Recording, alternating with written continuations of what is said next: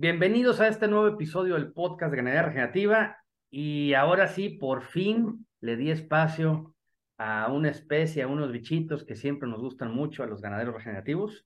Y son nada más y nada menos que los escarabajos estercoleros. Y para eso tenemos a, aquí a una buena amiga especialista en escarabajos de Colombia, Claudia Medina. Antes de que se presente les cuento que es la creadora del baile del cucarrón. ¿Cierto, Claudia?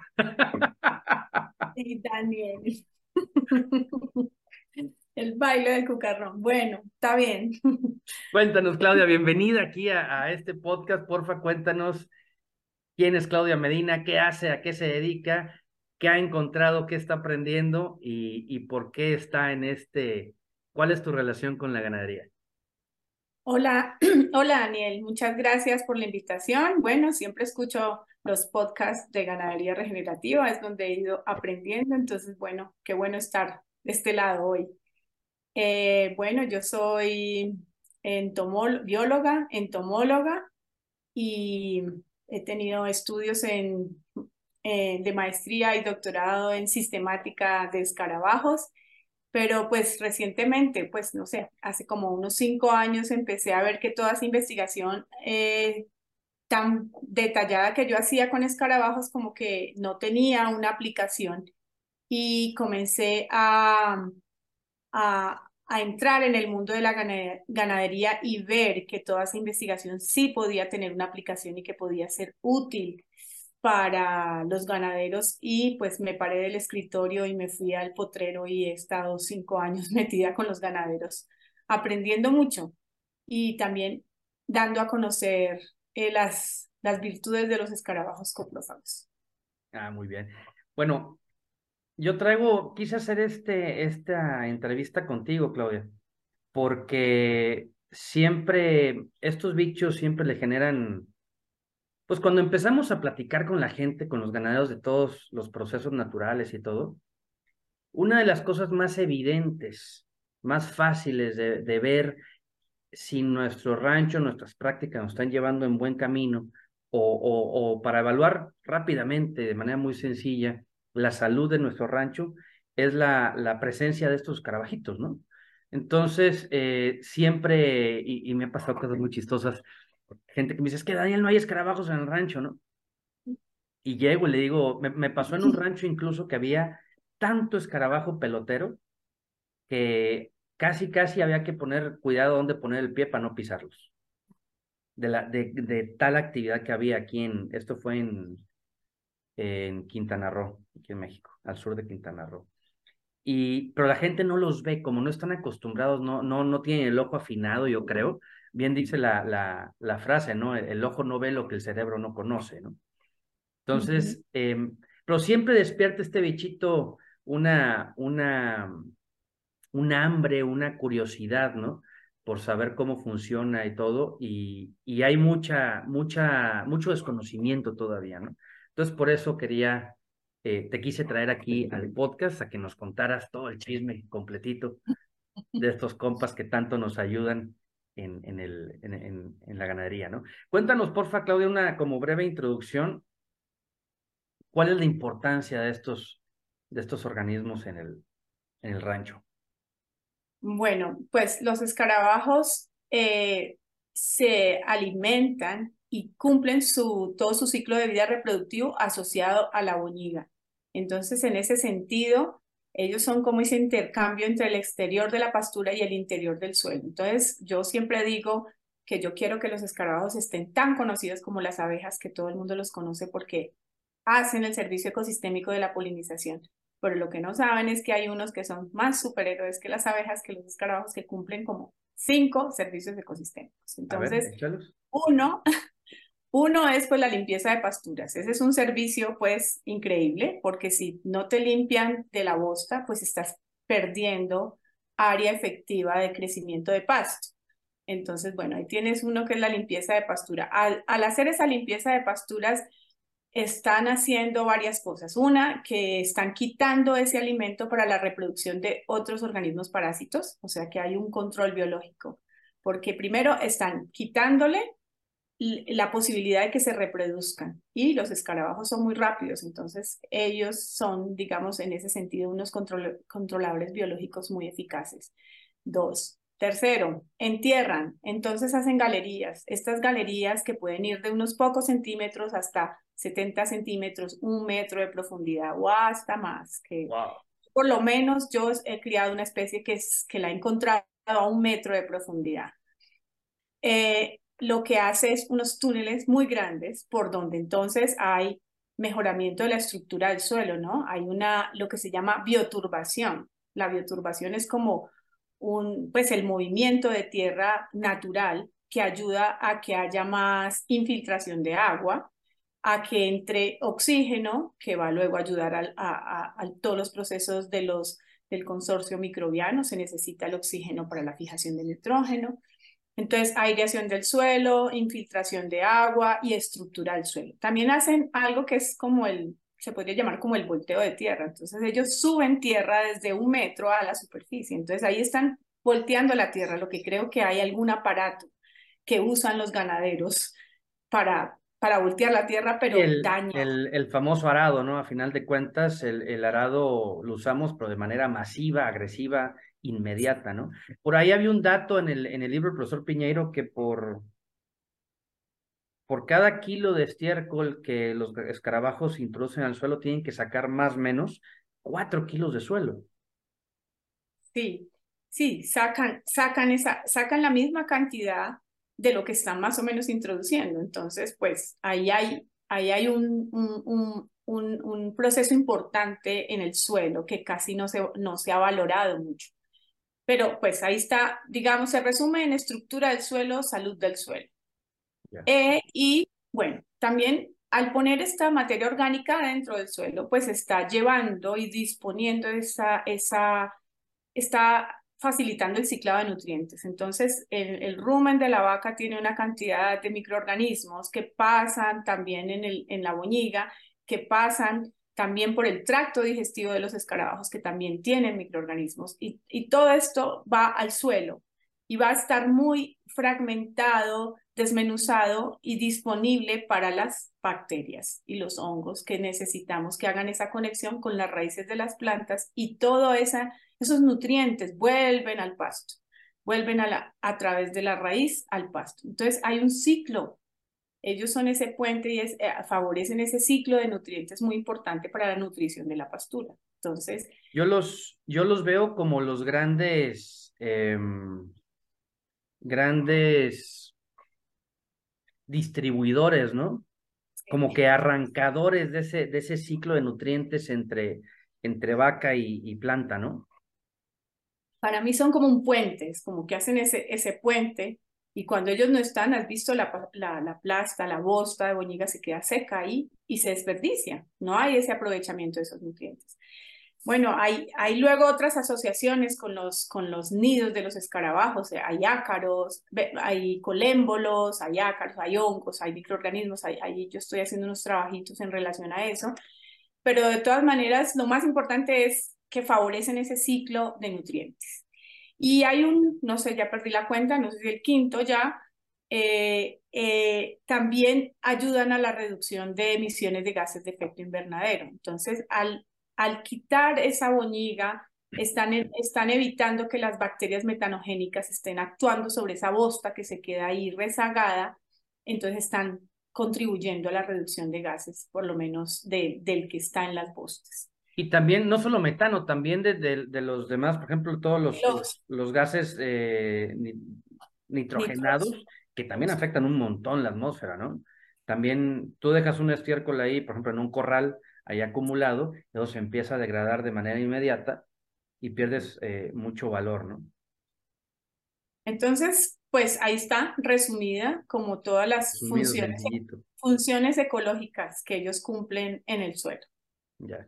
Oye, los, creo que los, no sé, tal vez estoy diciendo algo mal, pero los que creo el país como país que tiene más desarrollo en todo este tema de escarabajos es Nueva, no, Australia, ¿cierto?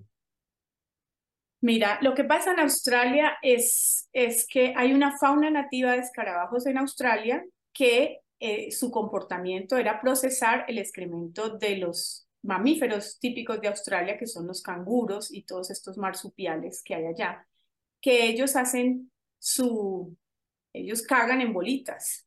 Entonces, estos escarabajos estaban acostumbrados a eso. Cuando se llevó el ganado por los ingleses, que igual que pasó en América, los australianos empezaron a notar que eso no lo degradaba la fauna nativa de los coprófagos que habían allá.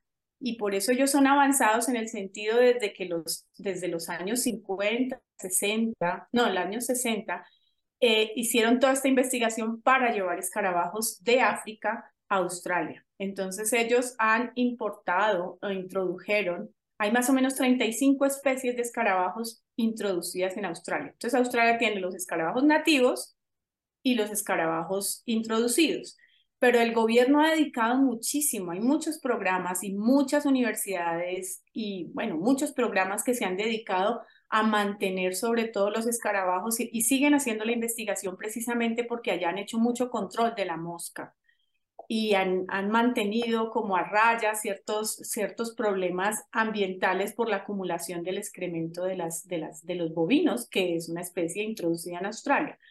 Entonces, pues digamos que Australia nos lleva nos lleva esa experiencia, digamos. Me, me, llama la atención cuando conocí esta historia de Australia, pues uno va de, de, morboso y va así para saber más y buscas en internet, ¿no? Pones Dung Beetle Australia y te aparece mucha información, pero lo curioso es que te aparecen fotos de letreros de carretera, así como de cruce de ganado, cruce de escarabajos, ¿no? el, escarabajito ahí, letrero amarillo así en, en rombo, no pisar. El escarabajo, sí, no pisar y con la, con la bolita atrás, ¿no? Empujando. o sea, imagínate la, la importancia que tienen estos bichos y bueno, que ellos ya se dieron cuenta que tienen esa importancia, ¿no? Bien, es lo mismo en Sudáfrica. Yo estudié mi, mi, doctorado en Sudáfrica y viví ocho años en Sudáfrica y allá también. Yo tengo fotos que te puedo compartir para que las pongas, eh, de señales de los parques donde tú entras y dice, cuidado o sea, ahí la advertencia es no pisar una plasta de elefante, por ejemplo, porque al pisar una plasta de algún, pues un elefante u otro, dice cuidado con los escarabajos coprófagos. O sea, hay, una hay una especie que está muy endémica, que está asociada al excremento de elefante, que está en peligro de extinción, porque está, está en un riesgo alto de extinción. Es un escarabajo muy bello, primitivo, no tiene alas, eh, pero es uno de los, de los coprófagos más grandes que hay, mide como entre 4.5, 5 centímetros. Eh, y pues ese escarabajo está pues amenazado. Entonces, cuando la gente va en un parque de estos, como el Kruger Park o otros parques, no puede, pues las señales son no mate los escarabajos, no los pise. Sí. Y hay, y hay parques allá y reservas natural donde lo, en vez de mostrar aves, su icono son los escarabajos. Allá hay una conciencia de los escarabajos, pues esto te estoy hablando de los años 2000, o sea, hace 20 años allá. Lo, que apenas estamos haciendo ahorita acá, allá ya hace rato que lo tienen súper apropiado. Wow.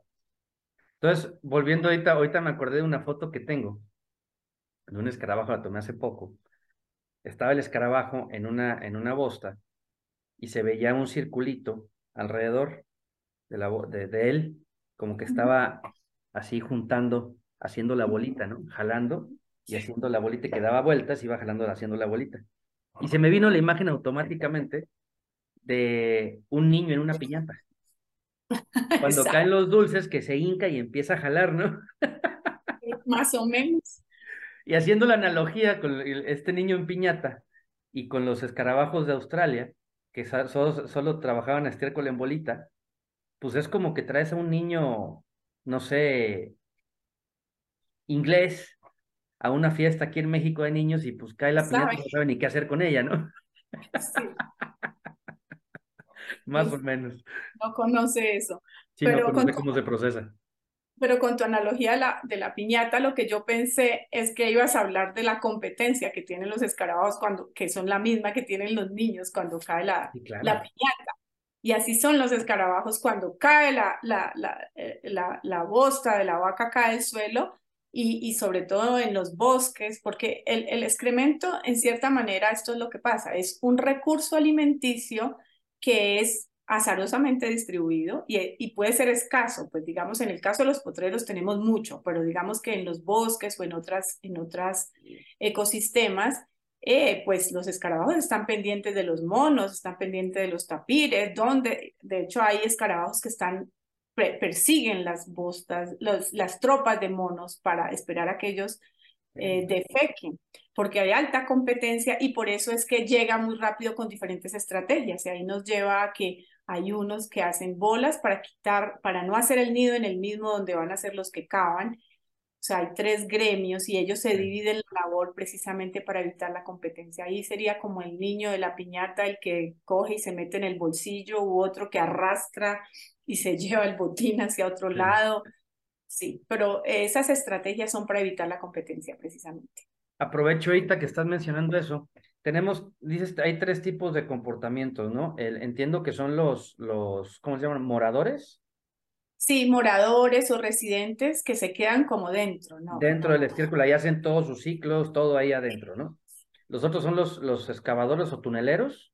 Sí, los excavadores. Que son los que trabajan debajo o a un ladito del estiércol de la bosta, hacen sus túneles y ahí meten todo. Y están aparte los peloteros, que son los que el, típico que vemos con las, las, pompas para arriba y empujando con las patas traseras la bola y se la llevan lejos, ¿no? Ahí están los tres. Esos son los tres, digamos, nosotros los llamamos gremios, pero cada uno es muy importante. Entonces, yo le digo a un ganadero, lo importante es que tenga los tres, que tenga representantes de los tres para que pueda hacer un, un, aprovechamiento eficiente de la, de la bosta. No, y además, con cada especie de cada gremio, también se detona toda una cadena alimenticia, tanto para arriba como para abajo, porque todos tienen depredadores, todos tienen, eh, por ejemplo, el otro día encontré una, un, escarabajito chiquitito, redondo, en el estiércol, pero no se veían, no se apreciaban estructuras de, de, de estercolero típico, ¿no? Es otro. Y empecé a buscar, pregunté y me dicen, no, es que ese vive en el estiércol, pero es depredador, come larvas. Histéride, sí, esos son depredadores. Ese mero. Y tiene una apariencia distinta. Sí, y, y, ese a final de cuentas se ve afectado por los mismos venenos que afectan a los estercoleros, es un escarabajo también a final de cuentas. Claro, sí. Entonces sí es bien importante no solo por, por lo que hacen, sino por todo lo que se relaciona también con ellos. En una entrevista aquí en el podcast, no sé si ya lo escuchaste, si no, escucha, te va a gustar mucho, con Reginaldo Haslet, marroquín, un guatemalteco que está en Estados Unidos, el podcast es de avicultura regenerativa. Y él tiene un concepto bien interesante, ¿no? Y, y en alguna parte de la entrevista dice, lo más importante acá que tenemos que hacer los ganaderos regenerativos es entender que entre más tractos digestivos tengamos en nuestro ecosistema, mejor. Porque si hay un tracto digestivo, detienes esa energía que ya acumulaste en, planta, ¿no? Que ya el sol ya se, ya se hizo planta, ya lo acumulaste, y si tienes otro tracto digestivo, lo detienes. Y otro lo detienes, y otro lo detienes, y otro lo detienes, y vas, eh, normalmente decimos enriqueciendo, yo le digo engordando el ecosistema, ¿no? Porque empiezas a acumular materia orgánica viva y muerta por todos lados, ¿no? A final de cuentas.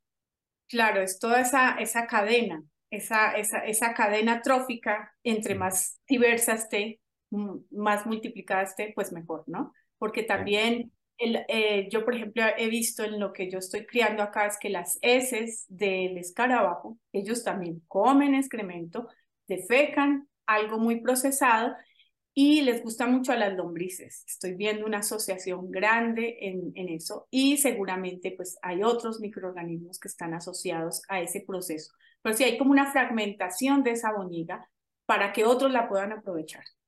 Claro, claro como, como, dice tu paisano Jairo Restrepo, ¿no? La vida es el eterno reciclaje de una cagada. Sí, exacto, exacto. Todo lo que hay alrededor de eso es un mundo es un mundo muy desconocido y, y, yo siempre hago esta analogía cuando doy mis charlas y todo, es como, como una lupa, ir ampliando todo eso porque pues no, no apreciamos eh, lo que no conocemos y no conservamos lo que no conocemos. Entonces, pues es un mundo pequeño de cierta manera y el escarabajo eh, de cierta manera es visible, pero yo, yo, les, yo siempre digo, él representa un mundo desconocido allá adentro el cual pues estamos ahorita desde, desde todos los procesos de regenerativos llamando más la atención, ¿no? Claro, claro, claro. Aquí tenía, déjame ver mis apuntes. Em, mucha gente siempre me preguntó, Daniel, es que no tengo escarabajos, ya se fue, había escarabajos, pero ya no hay. Cuéntanos un poquito de, del tema de la estacionalidad, del, de los ciclos que tienen las especies, las diferentes especies, este, obviamente no a detalle, ¿no? Pero a grandes rasgos para que la gente vaya conociendo qué puede esperar de estos en, en su rancho. Bueno, los escarabajos la gente no los ve generalmente, pero eh, después de una visita yo empiezo a ver las actividades y le digo, mira, sí, aquí hay porque aquí hay una actividad y pues se pueden ver los restos de, de tierra cuando hay un cavador y saca, o a veces hay bostas que uno las voltea y ve los agujeritos de los residentes, de los moradores. Eh, los, los que menos rastros dejan son los rodadores. Esos cogen su bola, se van y uno no sabe a dónde hizo nido. Pero esos eh, son más fáciles de verlos en el día, ¿cierto? En el, en el día cuando son cuando son pasturas abiertas, sí, son en generalmente, son general, generalmente diurnos, pero escarabajos hay nocturnos, hay diurnos, hay crepusculares, hay como que, hay, hay, hay, mucha división, porque precisamente para evitar competencia hay escarabajos que son, por ejemplo, específicos entre las 6 de la tarde y las 9 mm, de la noche. Hay otros que son de la madrugada. Estos son estudios que hicimos en, en bosques. Eh, pero sí, digamos que la división general, diurnos y nocturnos. Hay diurnos y hay nocturnos. Hay, hay escarabajos que nunca los vas a ver de día, pero de noche salen la mayoría de los de los potreros son, son diurnos, porque eh, son nocturnos, perdón, son generalmente escarabajos oscuros, porque en el día pues son más presa fácil, entonces no, no salen. Estos son escarabajos generalmente oscuros. Los que son de colores, en generalmente son diurnos, que tienen colores como no me comas, para decirle al ave yo puedo ser tóxico. Entonces, esos son, en los bosques uno puede ver escarabajos perchados, que son, se posan sobre las hojas esperando a ver a dónde va el olor del animal que, que cagó, mejor dicho. Eh, entonces, sí hay, sí hay esas diferencias eh, y también hay unas diferencias en los ciclos. Hay escarabajos que tienen ciclos más cortos, pueden ser hasta 35 días, eh, o sea que pueden tener varios ciclos en el año, mientras que otros tienen un ciclo muy largo de 6, 8 meses y hay escarabajos que duran un año completo su ciclo de vida, o sea, se demora un año en la reproducción. Y, en, y dentro de eso también hay una cantidad de variación en el comportamiento, escarabajos que la, la hembra pone una bola o muchas bolas nido, hay escarabajos donde hay un cuidado eh, parental, o sea que la, la mamá escarabajo cuida sus bolas nido por un tiempo, hay un, hay un género que se llama copris, hay varias especies, hay una especie en Colombia y hay una en México que la han estudiado muchísimo en México, y el escaraba, la escarabajita se queda con sus tres bolitas nido más o menos durante seis meses. Yo también tengo ese, esa cría acá y lo he podido ver. Ella no sale a la superficie, se queda allá en su galería con las masas, ni con las bolas nido hasta que nacen sus hijos. Wow. Hay algunos escarabajos donde el macho también ayuda, son unos buenos padres hay cuidado de la hembra y del macho. Ahí el papá y mamá cuidan. Eso es más escaso, ¿no? Más raro. Ahí esos casos los hay en rodadores. Hay algunos en que, en los rodadores hay algunos en que los machos acompañan a la hembra hasta que como que se aseguran que pone el huevo, como quien dice, este va a ser mi hijo y no va a venir otro. Hay todo ese tipo de cosas, hay competencias, hay relaciones de, de, dimorfismo sexual, machos que tienen cachos más grandes para que son atraídos por las hembras. Hay en el caso de los rodadores machos que pueden elaborar bolas de tamaño grande para ofrecer a la hembra, para que la, la conquistarla. Hay muchas historias y telenovelas alrededor del comportamiento de los escarabajos. Todo, el mundo, queda muy claro. Ahí puedes, ahí puedes encontrar de todo, sí. Ya. Bueno, yendo a, temas más picantes, eh, Claudia. El, tema forzado en ganadería al hablar de escarabajos. ¿Qué onda con las famosas lactonas macrocíclicas o, las ivermectinas y sus parientes? ¿Qué pasa ahí? ¿Cuál es el problema con ellas? Pues que ha sido el terror de los escarabajos. Esto, pues por lo menos en Colombia se generalizó el uso de las ivermectinas. Desafortunadamente, y digamos que se hizo muy generalizado y las investigaciones donde principalmente la han hecho en Francia, Lumaret, en España, el profesor José Ramón Bertú de la Universidad de Alicante ha hecho unas investigaciones increíbles donde ya hemos llegado a ver, pues donde él ha, comprobado cuál es el efecto. Pero bueno, lo de la ivermectina se sabía hace rato, también desde que yo estaba en Sudáfrica, me acuerdo con mi profesor que íbamos y veíamos unos escarabajos divinos, nuevos, recién nacidos, pataleando y él me decía, eso es ivermectina. Entonces creo que sí, es una droga, todo ese conjunto de lactonas macrocíclicas afectan la comunicación, el sistema nervioso de los escarabajos. Se ha comprobado que esa droga se acumula, o sea que pueda que al principio ingiere un poquito y no lo mata, pero a la siguiente vez que ingiere otro poquito está acumulado suficiente en su sistema nervioso y también pues hay unos artículos que, que dicen que los escarabajos se vuelven zombies porque pierden su forma, ellos tienen un sistema nervioso muy sofisticado para la comunicación. Y pues eso es un indicador, porque mata a los escarabajos, pero todas esas, toda esa ivermectina mata todo lo demás, ¿no? Es, un, es una droga que fue muy buena para los parásitos, pero a nadie se le ocurrió pensar qué pasa después. No se degrada creo que no lo tengo tan claro, pero creo que es 30 días al menos que hay una residualidad y ese durante esos 30 en el Estiércol, porque en, el, animal hay productos eh, que duran 120 días dentro del animal y que están saliendo a final de cuentas en el estiércol. Sí, eso es, pero digamos que es que lo que se ha visto es como en el ya cuando ya está en el ambiente, eh, al menos hasta 30 días está efectivo. Entonces, pues 30 días después ya ha matado todo. Y pues creo que ese fue el quiebre tan grande que tenemos porque todos los campesinos, ganaderos dicen, no, es que antes tenía escarabajos, ahora no tengo. Tenía escarabajos, ahora no tengo. Y pues aquí estamos, en este dolor de, que, de entender de que ellos cumplían, cumplen una función súper importante y a más droga, pues más, más moscas, más y menos acción. Entonces, bueno, eso es lo que estamos tratando de revertir, que por lo menos la gente entienda la importancia.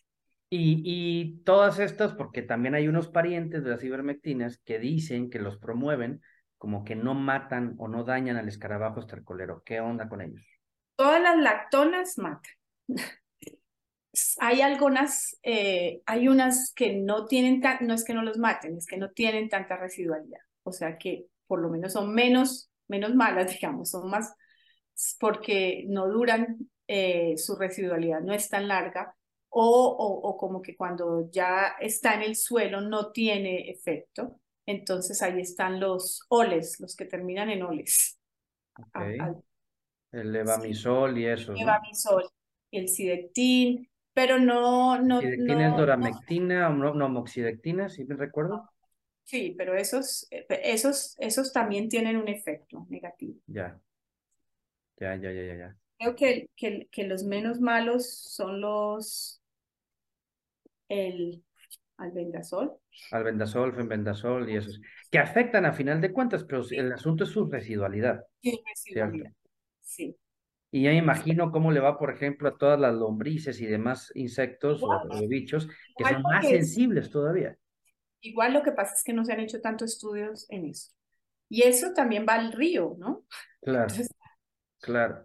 Y ahí tenemos una cadena de contaminación que desafortunadamente en nuestros países no hay normativas y no hay tantos estudios. No, y luego, luego, luego me dicen, la, hay, hay personas que me dicen, no es cierto eso, a ver, enséñame un estudio que diga que, que daña la lombriz. Digo, compadre, el hecho que no lo hayamos estudiado no significa que no lo hace. Sí que no hay un famoso paper no significa que, que, que no sucede, ¿no? Pero pues la lógica me dice, si mata un bicho, ¿quién dice que no puede matar otro? ¿No? Es como los herbicidas, ¿no? Están hechos para plantas. Échate un traguito. Tranquilo, no te va a matar, está hecho para matar plantas, no para matar humanos, ¿no? sí. sí. No, esto de los químicos me tiene, me tiene impactada. Sí, no, está, muy fuerte. Porque pues estamos, estamos con unos niveles de químicos en toda la producción de comidas impresionantes y la, y la normativa no llega como para decir, bueno, el retiro, habrán empresas que son muy juiciosas con el retiro de la leche, las vacas, pero otras mucha, mucha eh, informalidad. O sea, está llegando carne, leche contaminada que no sabemos. No, hasta el cepillo de, de, químicos de diferente tipo, ¿no? Oye, otra de las preguntas que siempre surge, inquietudes, es cuando un ganadero empieza con todo esto, los, las prácticas regenerativas, eh, empieza a buscar escarabajo en su rancho, encuentra o encuentra, o no encuentra o encuentra muy poquitos, ¿no? Lo primerito que es, porque estamos acostumbrados a esa dinámica, si no lo tengo está fácil, voy y lo compro. ¿Cierto? Entiendo que no es tan recomendable andar reproduciendo y trayendo escarabajos de un lado para otro. ¿Qué opinión tienes eh, y qué le, qué le puedes eh, decir a los ganaderos con respecto a esto? Bueno, eso es como con la deforestación. ¿Qué hay para hacer para la deforestación? Pues no deforestar, primero que todo. Entonces aquí no envenenar. No envenenar. Favorecer los escarabajos, hay muchas maneras de enriquecer, de, favorecer sus, de mantenerlos, de favorecerlos. Bueno, después de que ya dejas de usar las medicinas que los matan, pues entonces eh, yo lo que siempre digo es, bueno, deja un pedacito de bosque en tu, en tu finca, deja una cerca viva, deja árboles en el potrero, porque la sombra favorece la nidificación de los escarabajos. Y pues segundo a, quitar el veneno es quitar la mecanización para que no destruyas estos nidos. Yo hago talleres donde muestro al ganadero, les muestro las masas nidos, les muestro lo que vive dentro, cómo nace, nada. Y esta sensibilización sirve mucho para dejar de, mecanizar sobre todo el suelo. Que al dejar el de mecanizar para los escarabajos, pues sirve para toda la, vida del suelo, que es importantísimo. Y, e, en, caso, en cuanto a la reproducción, pues esto es, pues es un dilema más filosófico, ¿no? De que eh, si compensas con, e, con esto, lo que si, introduciendo. En Australia eso es, ya está, en Nueva Zelanda lo están haciendo, ahí es mi compañero que se sentó al lado mío en, en el doctorado, es el que tiene la producción de escarabajos en Nueva Zelanda, allá tienen una normativa tan fuerte que si te tu finca contamina, encuentran que contamina el agua, pues tienes una multa, multa muy alta, entonces mejor compras escarabajos y, lo, y, lo, y, los, y los incorporas. Pero nosotros estamos apenas en esa investigación. Yo, en México han, han, reproducido muchos en el Instituto de Ecología, ellos son los pioneros en ciclos de vida de escarabajos, pero no lo han hecho de modo comercial, pues no que yo sepa hasta ahora. Y en Colombia estamos en esa investigación de hacerlo de forma comercial, pero pues que la gente coja escarabajos de un lado para otro, pues es, es, es, eh, es, es inconsistente porque tú no sabes, y precisamente esas son las limitaciones, que, que no puedes llevar escarabajos de un lado a otro si no sabes su, su, área de distribución. Yo estoy haciendo la investigación, los pilotos, los pilotos de reintroducción de, de especies, viendo que algunas especies pueden ser ser, eh, digamos, criadas, escalando la cría y, ser, y ser liberadas en los potreros, pero digamos que ahí falta todo un tema de comercialización y de, y de, y de normativa. No estoy en contra, siento que, que, es, que es una solución, es una solución basada en la naturaleza que se podría implementar. Yo preferiría esa a otras soluciones pues que van en contra y, pero necesita investigación y necesita ser serio, o sea, no puede ser eh, a, la loca, o sea, tiene que, tiene que tener un estudio detrás, ¿no? Saber que esa especie que vas a introducir es de esa zona, se podría adaptar bien y no va a afectar. Porque lo más fácil han hecho es traer de África o traer de otras partes y eso sí, pues no me parece, no. Traer especies introducidas, no. Por eso yo estoy trabajando con la reproducción de especies nativas y haciendo toda esa, toda esa investigación. Muy bien. Pero sí, yo estaba escuchando que, la gente, los ganaderos piensan que escoger de un lado y llevar a otro, pues... Es, como reproducir perros, pues. Es una locura. Con guardia voy, compro un perro, lo pongo en mi casa, lo, lo crío, lo, lo educo y listo. No, no es así nada más de chilamesta. Necesitamos un ingrediente que es muy eh, difícil para todos nosotros, que es la paciencia y el tiempo para recuperar, ¿no? Pero bueno, yo estoy viendo que hay fincas que han dejado la ivermectina mm, y en dos, tres años están empezando a recuperar sus poblaciones de escarabajos muy, eh, en unos niveles muy óptimos. Sí, y siempre yo, yo he notado en que fincas, incluso me ha tocado ver fincas con manejo abandonativo del ganado, con ivermectinas, con herbicidas incluso.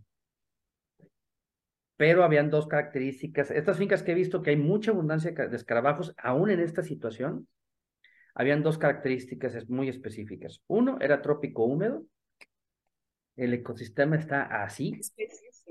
Y dos, tenían al lado fincas, pues básicamente abandonadas, o sea, que eran refugios de, de refugios y focos, ¿no? De biodiversidad, de, de, de fauna de todo tipo. Entonces eso le está poniendo y poniendo y poniendo lo que mata aquí, ¿no?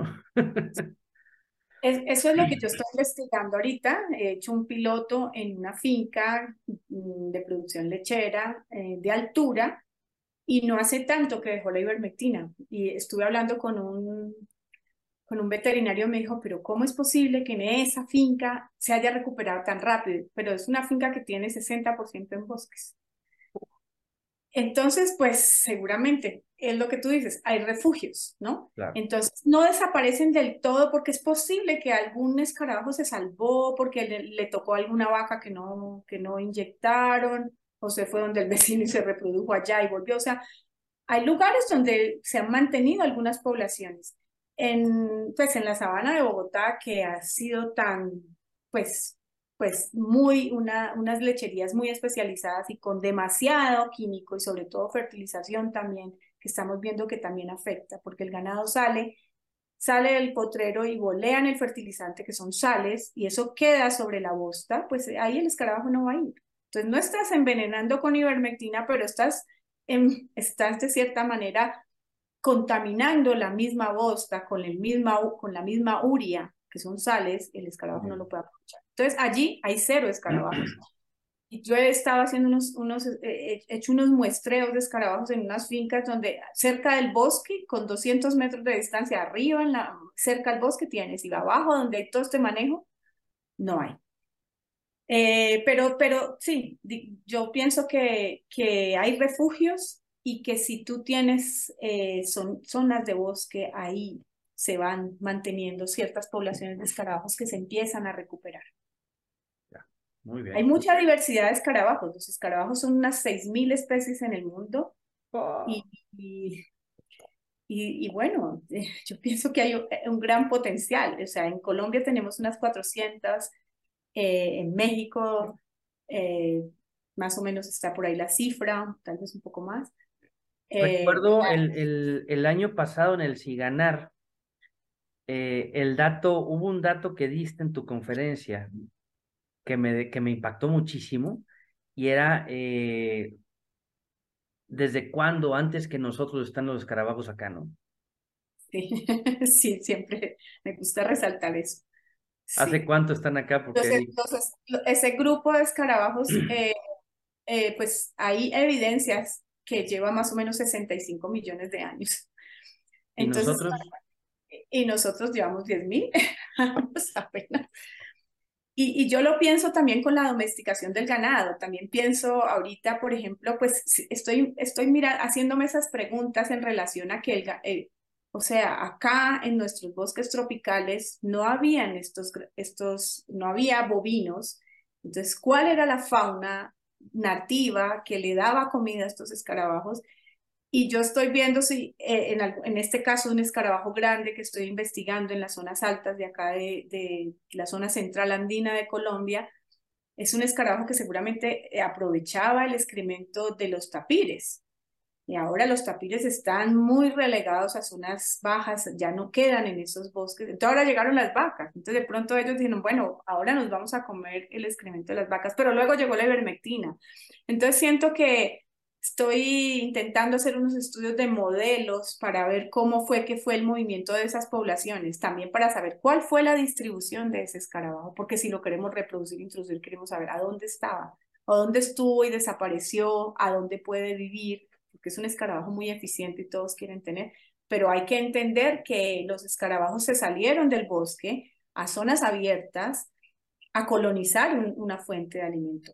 Y hay escarabajos que son típicos de bosque, que los he encontrado en el borde de bosque comiendo excretas de caballo, pero los he traído al laboratorio y no se pueden reproducir con excretas de caballo. A mí me da un pesar porque se salen del bosque porque no tienen comida, porque ya no hay animales, porque son bosques defaunados, nuestros bosques son muy defaunados. Entonces tiene que haber una recuperación del bosque, de la fauna y también esa recuperación de los escarabajos. Entonces el ganadero tiene que entender ese contexto en el que tiene su producción, está inmerso en un sistema ecológico pues, y que entre más diversidad tenga, pues más va a favorecer, no solamente escarabajos, también microorganismos. Si tú tienes un bosque, seguramente tienes una diversidad de microorganismos que va a favorecer tu suelo, que te va a favorecer tu producción. Y en ese sentido, por eso es que me he vuelto tan amiga de los regenerativos, porque, pues claro, ellos están en eso. Claro, claro, claro. Claudia, pues muchas gracias. Vamos, vamos cerrando esto. ¿Dónde te puede encontrar la gente para seguir, para seguir tu trabajo? Eh, pues yo tengo Facebook gracias a los ganaderos que me preguntaron, doctora, ¿dónde está su Facebook? Entonces lo abrí. Y, y, y bueno, eh, tengo un, un, Instagram que muevo un, poquito más contando mis historias. Ajá. Y allí, que se llama Claudia Medina Kepri, yo soy medio mala y de pronto te lo paso y tú lo pones. Sí, yo lo pongo aquí en las notas del, del episodio. Ahí estoy, ahí estoy, ahí estoy estoy organizando mi página web, porque sí, ah, básicamente los ganaderos me han empujado. ¿Dónde están tus conferencias grabadas? Pero bueno, no, sí, ahí está. Te paso mi eso y, y también mi correo electrónico. Estoy siempre disponible, estoy en muchos grupos de ganaderos. Yo creo que ya, ya muchos ya saben en, en dónde estoy. Y bueno, con mucho gusto cualquier información. También recibo fotos para ayuda a complementar lo, digamos, la distribución de los escarabajos, por lo menos, pues, al menos en Colombia he podido saber, bueno, este escarabajo está en esa finca, yo le digo a los ganaderos. Que te manden fotos y la ubicación. Sí, no, o pues tengo este proyecto que se llama Escarabatón en la plataforma iNaturalist, a la cual les recomiendo, no solamente es una plataforma para subir escarabajos, es para subir todo lo de biodiversidad, pero digamos es una buena plataforma para compartir información de biodiversidad y, nos sirve para saber también la distribución de los escarabajos. Allí uno puede consultar, ah, este escarabajo lo encontraron en esta finca y esa información nos sirve a todos. Muy bien. Y como último, para cerrar, eh, Claudia, muy sintetizado, ¿qué mensaje le quieres enviar a los ganaderos de Latinoamérica? Bueno, les les refuerzo que, que, es, que su producción, eh, que es tan importante, digamos, esta producción de, de, de alimento, de proteína que hacen los ganaderos, eh, pues la defiendo mucho porque, pues, qué eficiente que es un, un bovino, ¿no? Que transforma esa, esa energía de la fotosíntesis del sol de las plantas la transforman en, en, un alimento que es para nosotros bueno, pero que ojalá nos puedan dar alimento que es de verdad sano, o sea, sin químicos. Y ese sin químicos significa tener escarabajos, aves, biodiversidad. Entonces, que ojalá piensen en esa fortaleza de tener una producción limpia, enmarcada dentro de unos ecosistemas eh, eh, también que están secuestrando carbono, que nos están dando más oxígeno y que están manteniendo una biodiversidad muy importante para la resiliencia, para pues, lo que enfrentamos de cambio climático, que, que se pongan ese reto, producción limpia, muy necesaria hoy en día. Pues bueno, yo creo que Claudia, que va a salir, va a salir la gente con, me van a llegar creo que muchas preguntas a partir de esto, eh, así que quiero dejar la, la, hacer de una vez una segunda invitación, luego le ponemos fecha, fecha y hora y cuadramos todo, con una segunda invitación para que nos vengas a alimentar más sobre los escarabajos. Y para los que nos están están viendo el podcast, pues bueno, básicamente, quítense venenos, ¿sí? Ivermectinas y sus parientes son súper importantes, por más que te digan en el botecito hay un escarabajo dibujado con una palomita verde, ah, ah, ah, ah, no. Y no solo son los escarabajos, es toda la vida del suelo, ¿no? A final de cuentas, que nos genera esas em, cadenas alimenticias, esos tractos digestivos que van frenando, la, van, van aumentando la permanencia de esa energía en nuestros suelos, en nuestros ecosistemas, ¿no? Y seguramente van a preguntar, oye Daniel, pero ahora con qué voy a desparasitar mis animales? Compadre, las ivermectinas se inventaron en los noventas. ¿Sí? Antes, ¿qué hacíamos? Antes, ¿qué hacían los ganaderos para desparasitar? O, o, las vacas se inventaron junto con las ivermectinas. ¿No? Entonces, busquemos, hay formas. Sí es un producto muy bueno haciendo su trabajo, pero tiene un gran problemita, la residualidad y el espectro tan amplio que tiene en el ecosistema, ¿no? O sea, afecta a un montón de especies. Entonces, tengamos cuidado con su uso, no estoy diciendo que no lo usemos, lo usemos de manera racional. Si es un animal que solo con ivermectina se, se salva, aplícale a ese animal.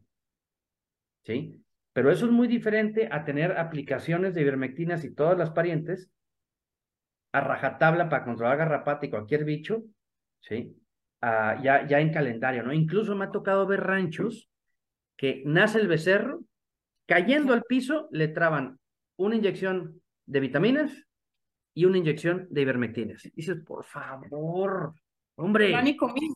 No, no ni comido, no ni respirado, no ni sacado el moco, la nariz, el, el, pobre chamaco, y él están atascando una de jeringas y, y, y de otras sustancias. Oye, deja que su organismo trabaje, hombre, ¿no?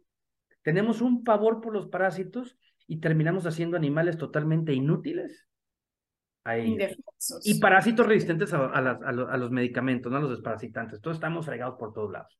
Listo, señores. Ya saben, si te gusta, comparte y nos vemos en la siguiente entrega del podcast de Ganadería Regenerativa. Ahí nos vemos. Ay, por cierto, yo sé que se están quedando con la duda del baile del cucarrón, pero eso es exclusivo. Claudia nos, nos va a enseñar después, pero no en podcast. Tienen que ir a alguna fiesta, algo, en otro ambiente, para que el baile del cucarrón suceda, ¿sí o no, Claudia? Sí, sí, sí, lo haremos. Bailaremos. Gracias, Claudia, de nuevo. Y nos vemos, gente. Ahí nos vemos.